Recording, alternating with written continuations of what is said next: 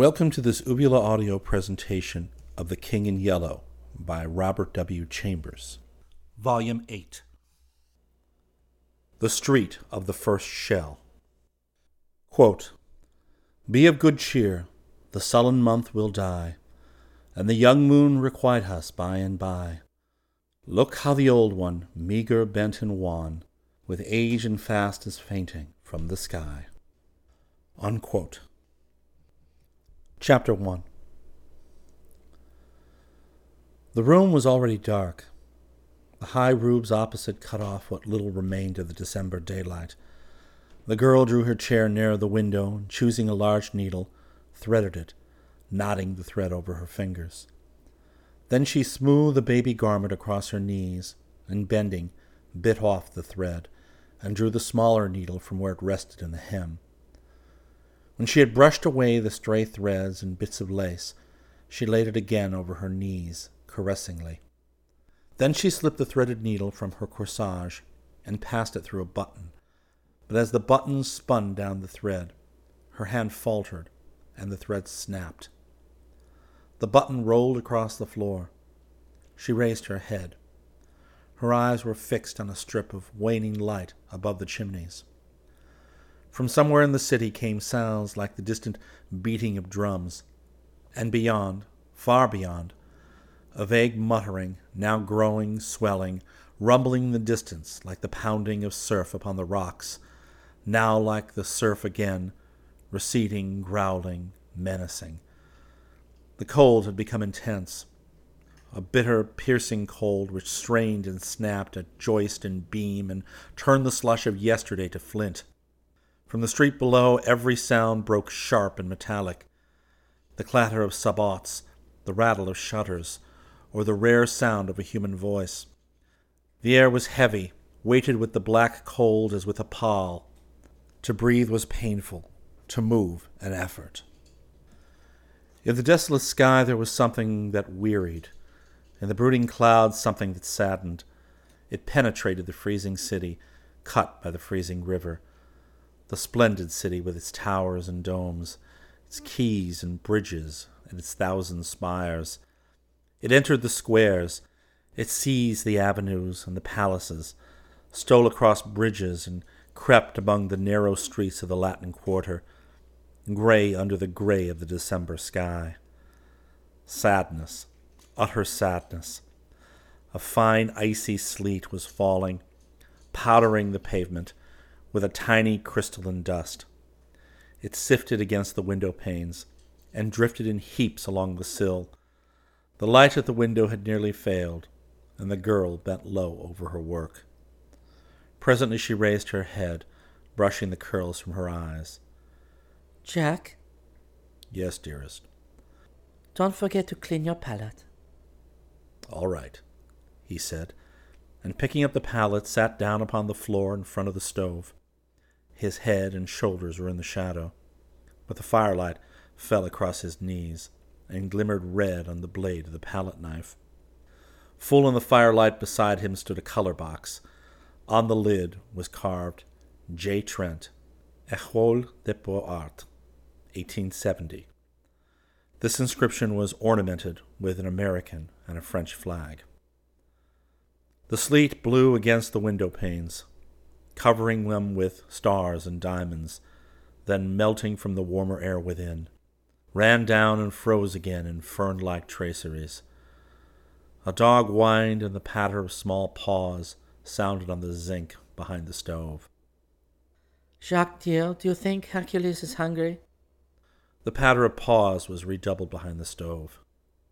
He's whining. She continued nervously. And if it isn't because he's hungry, is because. Her voice faltered. A loud humming filled the air. The windows vibrated. Oh, Jacques! she cried. Another! But her voice was drowned in the scream of a shell tearing through the clouds overhead. That is the nearest yet, she murmured. Oh, no, he answered cheerfully. It probably fell way over by Montmartre. And as she did not answer, he said again with exaggerated unconcern, They wouldn't take the trouble to fire at the Latin Quarter. Anyway, they haven't a battery that can hurt it. After a while, she spoke up brightly. Jacques, dear, when are you going to take me to see Monsieur West's statues? I will bet, he said, throwing down his palette and walking over to the window beside her, that Colette has been here today. Why? she asked, opening her eyes very wide, and then, Oh, it's too bad. Really, men are tiresome when they think they know everything.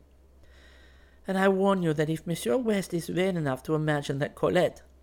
From the north, another shell came whistling and quavering through the sky, passing above them with a long drawn screech which left the windows singing. That was too close for comfort, he blurted out. They were silent for a while, and then he spoke again gaily. Go on, Sylvia, and wither poor West. But she only sighed. Oh dear, I can never seem to get used to the shells.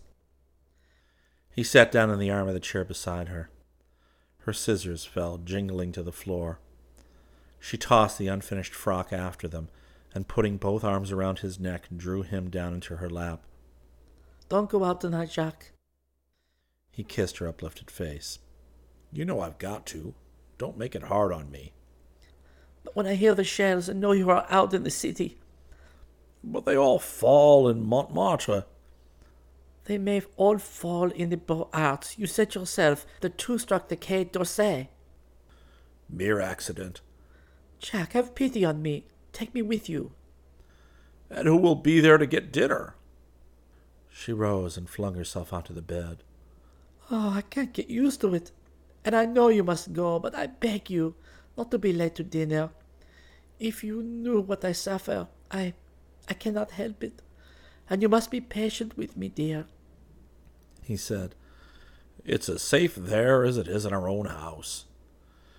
She watched him fill for her the alcohol lamp, and when he had lit it and taken his hat to go, she jumped up and clung to him in silence. And after a moment he said, Now, Sylvia, remember my courage is sustained by yours. Come on, I've got to go. She didn't move, and he repeated, I've got to go. Then she stepped back, and he thought she was going to speak, and waited. But she only looked at him, and a little impatiently. He kissed her again, saying, Don't worry, dearest. When he had reached the last flight of stairs on his way to the street, a woman hobbled out of the housekeeper's lodge, waving a letter and calling, Monsieur Jack, Monsieur Jack, this was left by Monsieur Fallowby. He took the letter and, leaning on the threshold of the lodge, read it. Dear Jack, I believe Braith is dead broke, and I'm sure Fallowby is. Braith swears he isn't, and Fallowby swears he is.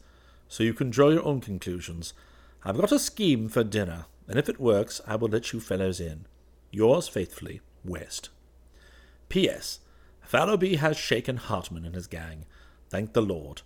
There is something rotten there, or it may be he's only a miser.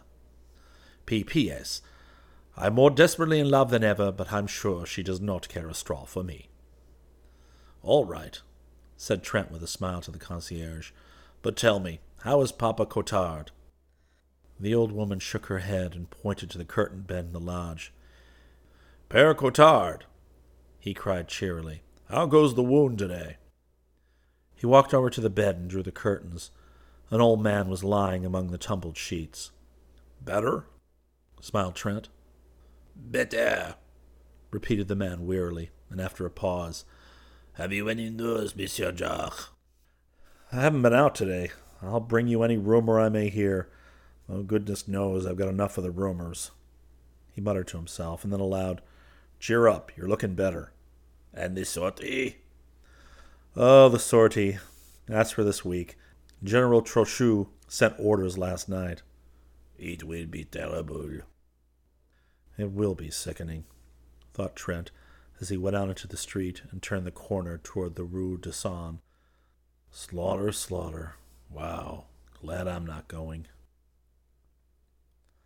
The street was almost deserted. A few women, muffled in tattered military capes, crept along the frozen pavement, and a wretchedly clad gamine hovered over the sewer hole on the corner of the boulevard. A rope around his waist held his rags together. From the rope hung a rat, still warm and bleeding. There's another in here. He yelled to Trent. I hit him, but he got away. Trent crossed the street and asked, How much? Two francs for a quarter of a fat one. That's what they give at the Saint Germain market. A violent fit of coughing interrupted him, but he wiped his face with the palm of his hand and looked cunningly at Trent. Last week you could buy a rat for six francs, but. And here he swore vilely. The rats have quit the Rue de Seine, and they kill them now over by the new hospital. I let you have this for seven francs. I can sell it for ten in the Isle of Saint Louis. You lie, said Trent. And let me tell you, if you try to swindle anybody in this quarter, the people will make short work of you and your rats. He stood a moment eyeing the gamine, who pretended to snivel. Then he tossed him a franc, laughing. The child caught it, and thrusting it into his mouth, wheeled about to the sewer hole. For a second he crouched, motionless, alert, his eyes on the bars of the drain. Then, leaping forward, he hurled a stone into the gutter, and Trent left him to finish a fierce gray rat that writhed squealing in the mouth of the sewer. Suppose Braith should come to that, he thought. Poor little guy. And hurrying, he turned in the dirty passage to Beaux Arts and entered the third house to the left. Monsieur is at home, quivered the old concierge. Home. A garret, absolutely bare, save for the iron bedstead in the corner and the iron basin and the pitcher on the floor. West appeared at the door, winking with much mystery, and motioned Trent to enter. Braith, who was painting in bed to keep warm, looked up, laughed, and shook hands. Any news? The perfunctory question was answered as usual by nothing but the cannon. Trent sat down on the bed. Where on earth did you get that? he demanded, pointing to a half finished chicken nestling in a wash basin. West grinned. What are you two millionaires? Come on, out with it. Braith, looking a little ashamed, began. Oh, it's one of West's exploits, but was cut short by West, who said he would tell the story himself. You see, before the siege, I had a letter of introduction to a type here, a fat banker, German American variety. You know the species, I see. Well, of course, I forgot to present the letter, but this morning, judging it to be a favorable opportunity, I called on him. The villain lives in comfort. Fires, my boy. Fires in the ante-rooms. His servant Buttons finally condescended to carry my letter and card up, leaving me standing in the hallway, which I did not like. So I entered the first room, and I saw, nearly fainted at the sight of a banquet on a table by the fire. Down comes Buttons, very insolent. Oh no, his master is not at home, and in fact far too busy to receive letters of introduction just now. The siege, and many business difficulties. I delivered a kick to Buttons, picked up this chicken from the table, tossed my card onto the empty plate, and addressing Buttons as a species of Prussian pig, marched out with the honors of war. Trent shook his head. I forgot to say that Hartman often dines there, and I draw my own conclusions, continued West. Now about this chicken. Half of it is for Braith and myself, and half for Colette. Of course you will help me eat my part, because I'm not hungry. Neither am I, began Braith, but Trent, with a smile at the pinched faces before him, shook his head, saying, What nonsense! You know I'm never hungry. West hesitated, reddened, and then, slicing off Braith's portion, but not eating any himself, said good night and hurried away to number 470 Rue Serpente, where there lived a pretty girl named Colette, orphan after Sedan, and heaven alone knew where she got the roses in her cheeks, for the siege came hard on the poor. That chicken will delight her, but I really believe she's in love with West, said Trent then walking over to the bed. See here, old man, no dodging. You know how much you have left? The other hesitated and flushed. Come on, tell me, insisted Trent. Braith drew a purse from beneath his bolster and handed it to his friend with a simplicity that touched him. Seven sous, you make me tired. Why on earth didn't you come to me? How many times, Braith, must I go over the same thing and explain to you that because I have money, it's my duty to share it, and your duty, and the duty of every American to share it with me? You can't get a cent. The city's blockaded, and the American minister has his hands full with all the German riffraff, and deuce knows what. Why don't you act sensibly?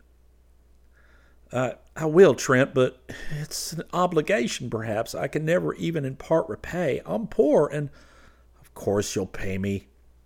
If I were a usurer, I would take your talent for security. When you are rich and famous, don't, Trent. All right, only no more monkey business.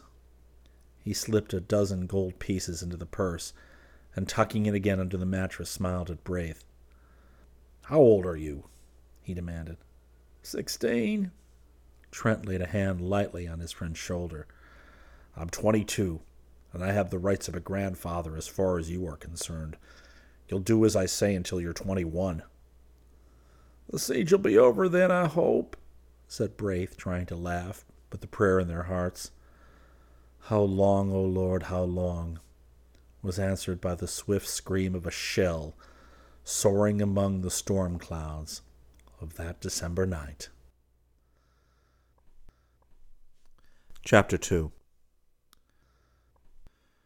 West, standing in the doorway of a house in the Rue Serpentine, was speaking angrily. He said he didn't care whether Hartman liked it or not. He was telling him, not arguing with him. You call yourself an ally? he sneered. Berlin and hell are full of that kind of ally. You come loafing about Colette, and your pockets stuffed with white bread and beef and a bottle of wine at thirty francs, and you can't really afford to give a dollar to ambulance and public assistance, which Braith does, and he's half starved. Hartman retreated to the curbstone, but West followed him, his face like a thundercloud. Don't you dare call yourself an ally of mine, he growled. No, nor an artist either. Artists don't worm themselves into the service of the public defense, where they do nothing but feed like rats on the people's food. And I'll tell you now, he continued, dropping his voice, for Hartman had started as though stung. You might as well keep away from that Alsatian brasserie and the smug faced thieves who haunt it. You know what they do with suspects. You're a lying hound! screamed Hartman and he flung the bottle in his hand straight at West's face. West had him by the throat in a second, and forcing him against the dead wall, shook him wickedly. Now you listen to me, he muttered through his clenched teeth. You're already a suspect, and I swear I believe you're a paid spy. It isn't my business to detect such vermin, and I don't intend to denounce you. But understand this Colette doesn't like you, and I can't stand you and if I catch you in the street again, I'll make it somewhat unpleasant. Get out, you sleek Prussian. Hartman had managed to drag a knife from his pocket, but West tore it from him and hurled him into the gutter. A gamine who had seen this burst into a peal of laughter, which rattled harshly into the silent street. Then everywhere windows were raised and rows of haggard faces appeared, demanding to know why people should laugh in this starving city. Is it a victory? Murmured one. Look at that, cried West as Hartman picked himself up from the pavement. Look, you miser, look at those faces. But Hartman gave him a look which he never forgot, and he walked away without a word. Trent, who suddenly appeared at the corner, glanced curiously at West, who merely nodded toward his door, saying, Come in. Fallowby's upstairs. What are you doing with that knife? demanded Fallowby as he and Trent entered the studio. West looked at his wounded hand, which still clutched the knife, but said, I cut myself in an accident.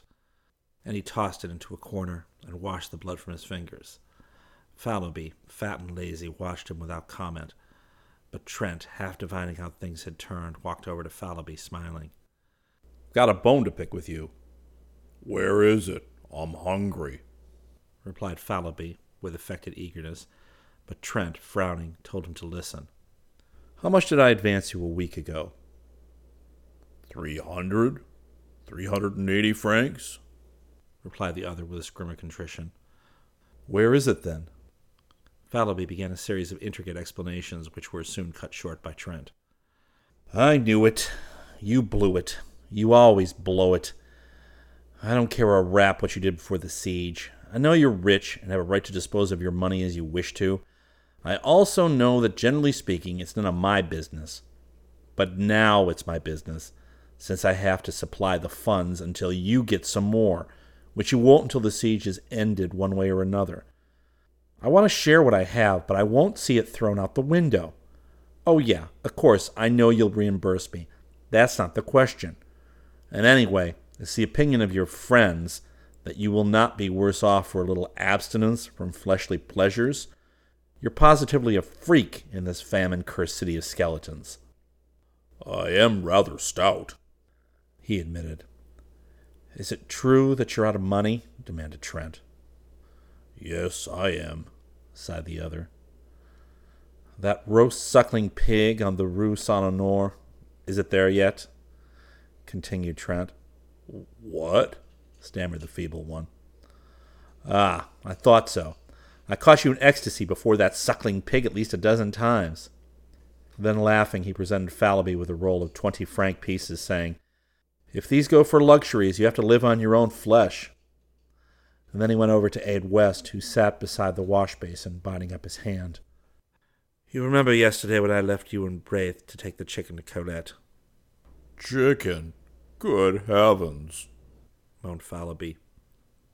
Chicken, repeated West, enjoying Fallowby's grief. Ay, that is, I must explain that things are changed. Colette and I are, are to be married. What about the chicken? groaned Fallowby.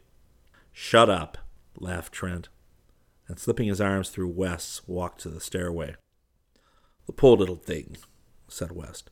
Just think, not a splinter of firewood for a week, and wouldn't tell me because she thought I needed it for my clay figure. Wow. When I heard it, I smashed that smirking clay nymph to pieces, and the rest can freeze and be hanged. After a moment, he added timidly, Won't you call on your way down and say bonsoir? It's number seventeen. Yes, I think I will, said Trent, and he went out softly, closing the door behind. He stopped on the third landing, lit a match, scanned the numbers over the row of dingy doors, and knocked at number seventeen. C'est toi, George?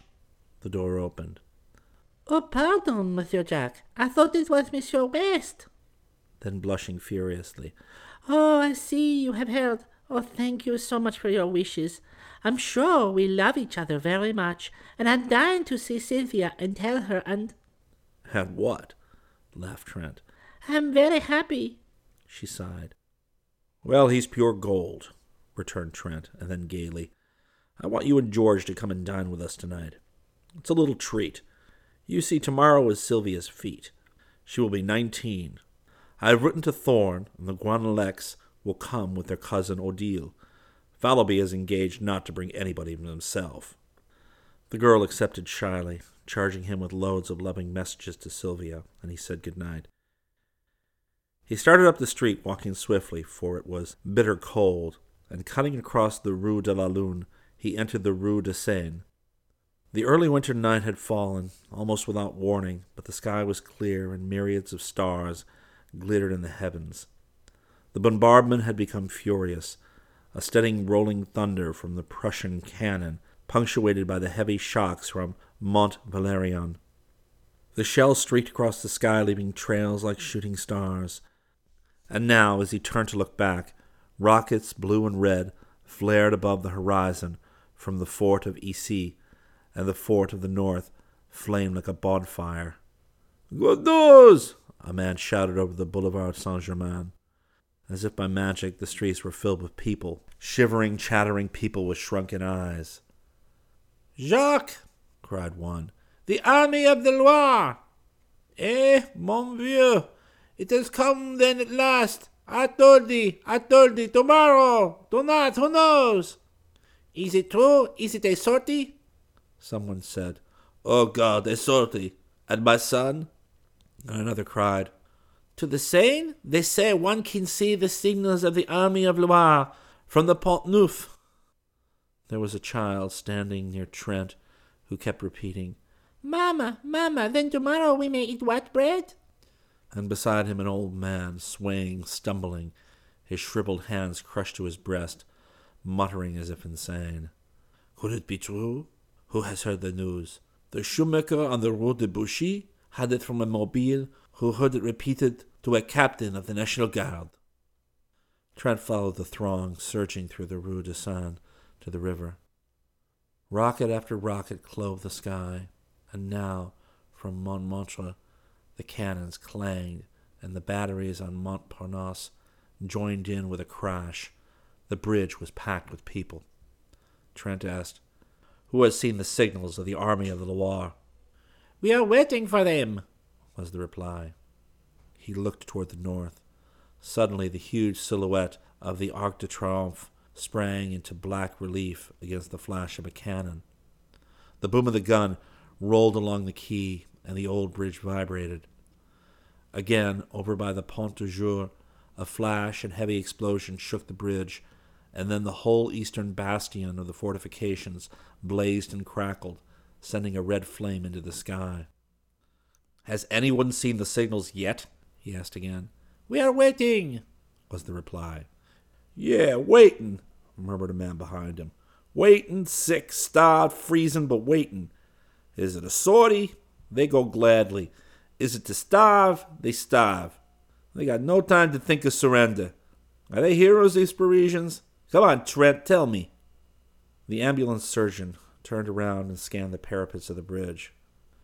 Any news, doctor? asked Trent mechanically. News, said the doctor. I don't know any. I haven't got time to know any. What are these people after? They say the army of the Loire has signaled Mont Valérien. Poor devils. The doctor glanced about him for an instant and then. I'm so harried and worried I don't know what to do.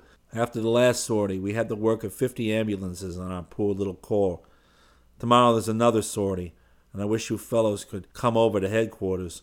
We may need volunteers. How is Madame? he asked abruptly. She's well, replied Trent, but she seems to grow more nervous every day. I ought to be with her now. Take care of her, said the doctor, then with a sharp look at the people. I can't stop now. Good night. And he hurried away, muttering, Poor devils. Trent leaned over the parapet and blinked at the black river surging through the arches. Dark objects carried swiftly on the breast of the current, struck with a grinding, tearing noise against the stone piers, spun around for an instant, and hurried away into the darkness. The ice from the Marne. As he stood staring into the water, a hand was laid on his shoulder. Hello, Southwark, he cried, turning around. This is a queer place for you. Trent, I have something to tell you. Don't stay here. Don't believe in the army of the Loire. And the attaché of the American legation slipped his arm through Trent's and drew him toward the Louvre. Then it's another lie, said Trent bitterly. Worse. We know at the legation. I can't speak of it, but that's not what I have to say. Something happened this afternoon. The Alsatian brasserie was visited. An American named Hartman has been arrested. Do you know him? I know a German who calls himself an American. His name is Hartman. Well, he was arrested about two hours ago. They mean to shoot him. What? Of course, we at the legation can't allow them to shoot him offhand, but the evidence seems conclusive. Is he a spy? Well, the papers seized in his rooms are pretty damning proofs. And besides, he was caught, they say, swindling the Public Food Committee. He drew rations for fifty. How, I don't know.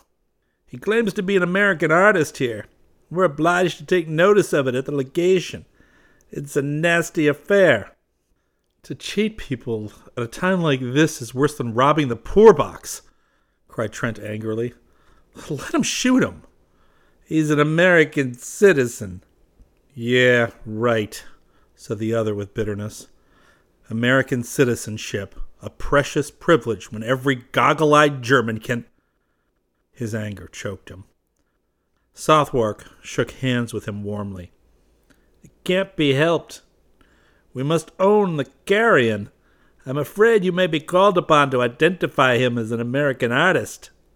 He said this with a ghost of a smile on his deep lined face, and walked away through the Cours la Reine. Trent swore angrily for a moment and then drew out his watch. Seven o'clock. Sylvia will be anxious, he thought, and hurried back to the river. The crowd still huddled, shivering on the bridge, a somber, pitiful congregation, peering out into the night for the signals of the army of the Loire. And their hearts beat time to the pounding of the guns, their eyes lit with each flash from the bastions, and hope rose from the drifting rockets. A black cloud hung over the fortifications. From horizon to horizon, the cannon smoke stretched into wavering bands, now capping the spires and domes with cloud, now blowing in streamers and shreds along the streets, now descending from the housetops, and enveloping quays, bridges, and river in a sulphurous mist. And through the smoke pall, the lightning of the cannon played, while from time to time a rift above showed a fathomless black vault set with stars. He turned again into the Rue de Seine, that sad abandoned street with its rows of closed shutters and desolate ranks of unlit lamps. He was a little nervous and wished once or twice for a revolver, but the slinking forms that passed him in the darkness were too weak with hunger to be dangerous. And he passed on unmolested to his doorway. But at his doorway somebody sprang at his throat. Over and over on the icy pavement he rolled with his assailant, tearing at the noose about his neck, and then with a wrench he sprang to his feet. Get up, he cried to the other. Slowly, with great deliberation, a small gamine picked himself out of the gutter and surveyed Trent with disgust. That's a nice clean trick, said Trent. Kid of your age, you'll finish against a death wall. Give me that cord. The urchin handed him the noose without a word. Trent struck a match and looked at the assailant. It was the rat killer from the day before. Uh huh, I thought so, he muttered. Tiens, c'est toi, said the gamine tranquilly. The impudence, the overpowering audacity of the ragamuffin took Trent's breath away. Do you know, you young strangler, that they shoot thieves of your age? The child turned a passionless face to Trent. Shoot then. That was too much, and he turned on his heel and entered his hotel. Groping up the unlit stairway, he at last reached his own landing and felt about in the darkness for the door. From his studio came the sound of voices, West's hearty laugh and Fallowby's chuckle. And at last he found the knob and pushed back the door, stood a moment confused by the light. Hello, Jack, cried West. You're a pleasant creature, inviting people to dine and letting them wait. Here's Fallowby, weeping with hunger. Shut up, observed the latter. Maybe he went out to buy a turkey. He's been out garroting. Look at that noose, laughed Guernalec. So now we know where you'll get your cash, added West. Vive la coupe de Père Francois. Trent shook hands with everybody and laughed at Sylvia's pale face. I didn't mean to be late. I stopped on the bridge a moment to watch the bombardment. Were you anxious, Sylvia? She smiled and murmured, Oh no, but her hand dropped into his and tightened convulsively. To the table, shouted Fallowby, and uttered a joyous whoop. Take it easy, observed Thorne with a remnant of manners. You're not the host, you know. Marie Guernalec, who had been chattering with Colette, jumped up and took Thorne's arm, and Monsieur Guernalec drew Odile's arm through his. Trent, bowing gravely, offered his own arm to Colette. West took in Sylvia, and Fallowby hovered anxiously in the rear. You march around the table three times, singing the Marseillaise, explained Sylvia. And Monsieur Fallowby pounds on the table and beats time. Fallowby suggested that they could sing after dinner, but his protest was drowned out in the ringing chorus. O armée, formez vos bataillons. And around the room they marched singing Marchons, marchons, with all their might, while Fallowby, with very bad grace, hammered on the table, consulting himself a little with the hope that the exercise would increase his appetite. Hercules, the black and tan, fled under the bed, from which retreating he yapped and whined until dragged out by Guernalec and placed on Odile's lap. And now, Trent said gravely, when everybody was seated, listen. And he read the menu. Soup du jour, beef soup à la Siege de Paris. Fish, sardine à la Père Lachaise, with white wine. Rôti, red wine. Fresh beef à la sortie. Vegetables, canned beans à la Chassepot, canned peas gravelotte, potatoes irlandaises, miscellaneous, cold corned beef à la Thiers, stewed prunes à la Garibaldi, dessert, dried prunes, white bread, currant jelly, tea, cafe, liqueurs, pipes, and cigarettes. Fallowby applauded frantically, and Sylvia served the soup. Isn't it delicious? sighed Odile. Marie Guernalec sipped her soup in rapture. Not at all like horse. I don't care what they say. Horse does not taste like beef. whispered Colette to West. Fallowby, who had finished, began to caress his chin and eyed the tureen. Would you have some more, old chap? inquired Trent. Monsieur Fallowby cannot have any more. announced Sylvia. I am saving this for the concierge. Fallowby transferred his eyes to the fish. The sardines, hot from the grill, were a great success. While the others were eating, Sylvia ran downstairs with the soup for the old concierge and her husband, and she hurried back, flushed and breathless, and had slipped into her chair with a happy smile at Trent. That young man arose, and silence fell over the table. For an instant he looked at Sylvia and thought he had never seen her so beautiful. You all know, he began, that today is my wife's nineteenth birthday. Fallowby, bubbling with enthusiasm, waved his glass in circles around his head, to the terror of Odile and Colette.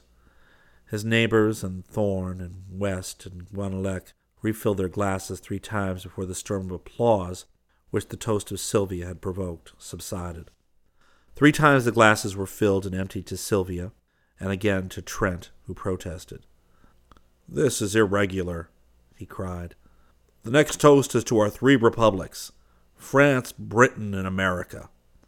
To the republics! To the republics! they cried. And the toast was drunk amid shouts of Vive la France, Vive l'Américain, Vive la Breton, Vive la Nation. Then Trent, with a smile at West, offered the toast. To a happy pair. And everybody understood, and Sylvia leaned over and kissed Colette while Trent bowed to West. The beef was eaten in comparative calm, but when it was finished and a portion of it set aside for the old people below, Trent cried, Drink to Paris! May she rise from her ruins and crush the invader! And the cheers rang out, drowning for a moment the monotonous thunder of the Prussian guns. Pipes and cigarettes were lit, and Trent listened an instant to the animated chatter about him, broken by ripples of laughter from the girls or the mellow chuckle of Fallowby. Then he turned to West. There's going to be a sortie tonight, he said. I saw that ambulance surgeon just before I came in, and he asked me to speak to you fellows. Any aid we can give him will not come amiss.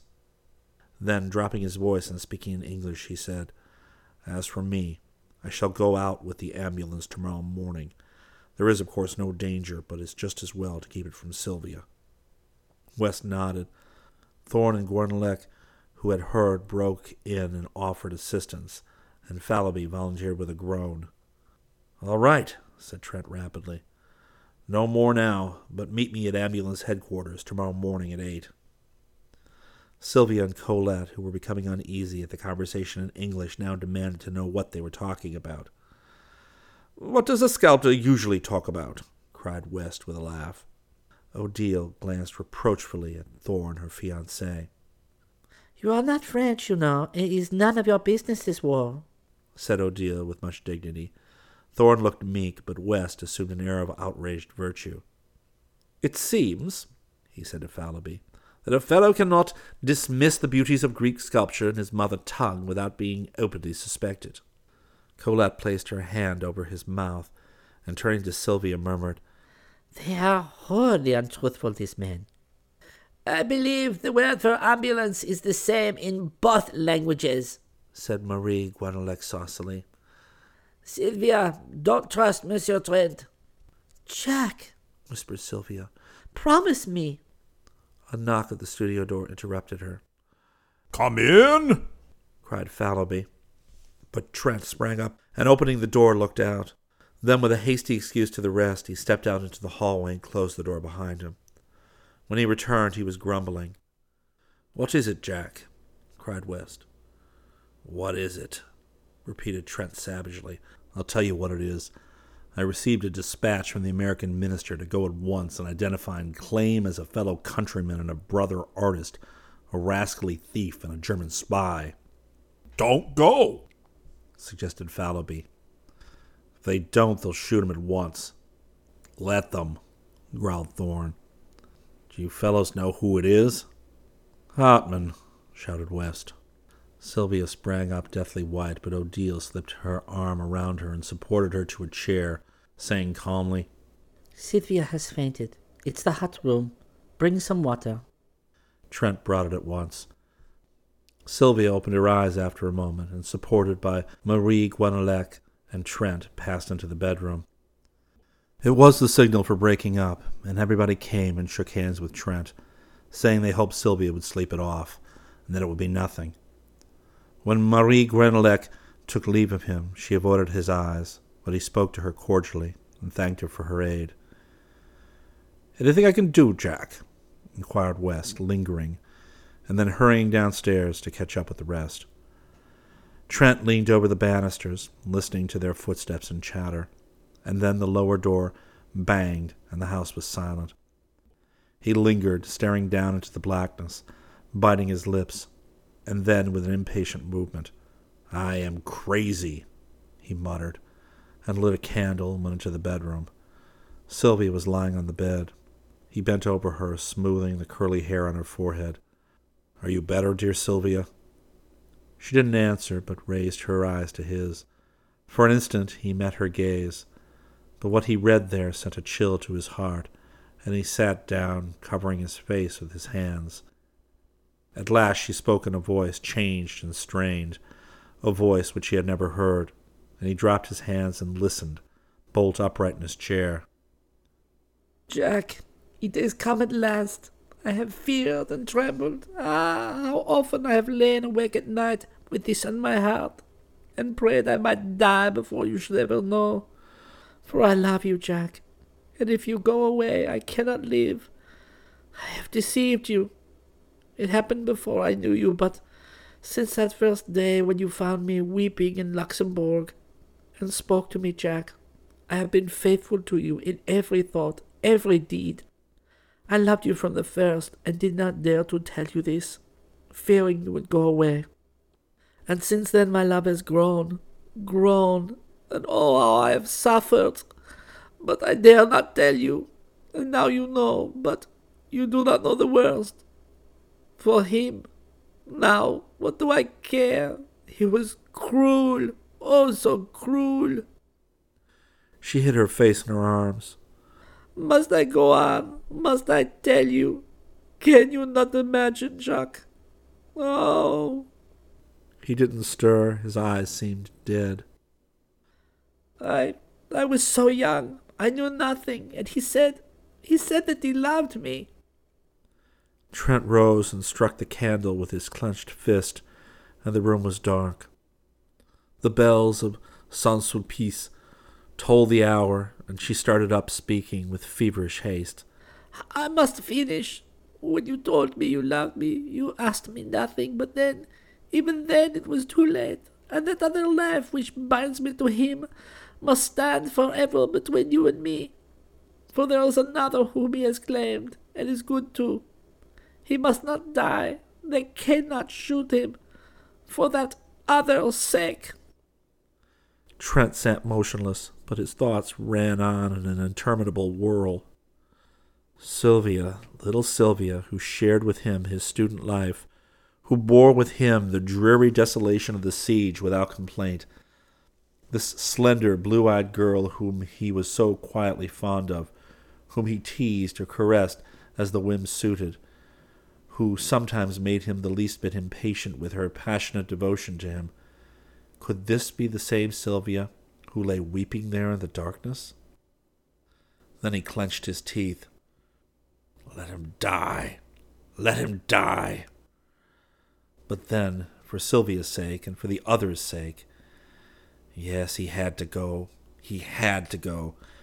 His duty was plain before him. But Sylvia, he could not be what he had been to her, and yet a vague terror seized him, and now all was said. Trembling, he struck a light. She lay there. Her curly hair tumbled about her face, her small white hands pressed to her breast. He couldn't leave her, and he couldn't stay. He never knew before that he loved her. She had been a mere comrade, this girl wife of his. Oh, he loved her now with all his heart and soul, and he knew it. Only now it was too late. Too late? Why? Then he thought of that other one, binding her, linking her forever to the creature who stood in danger of his life. With an oath, he sprang to the door, but the door would not open.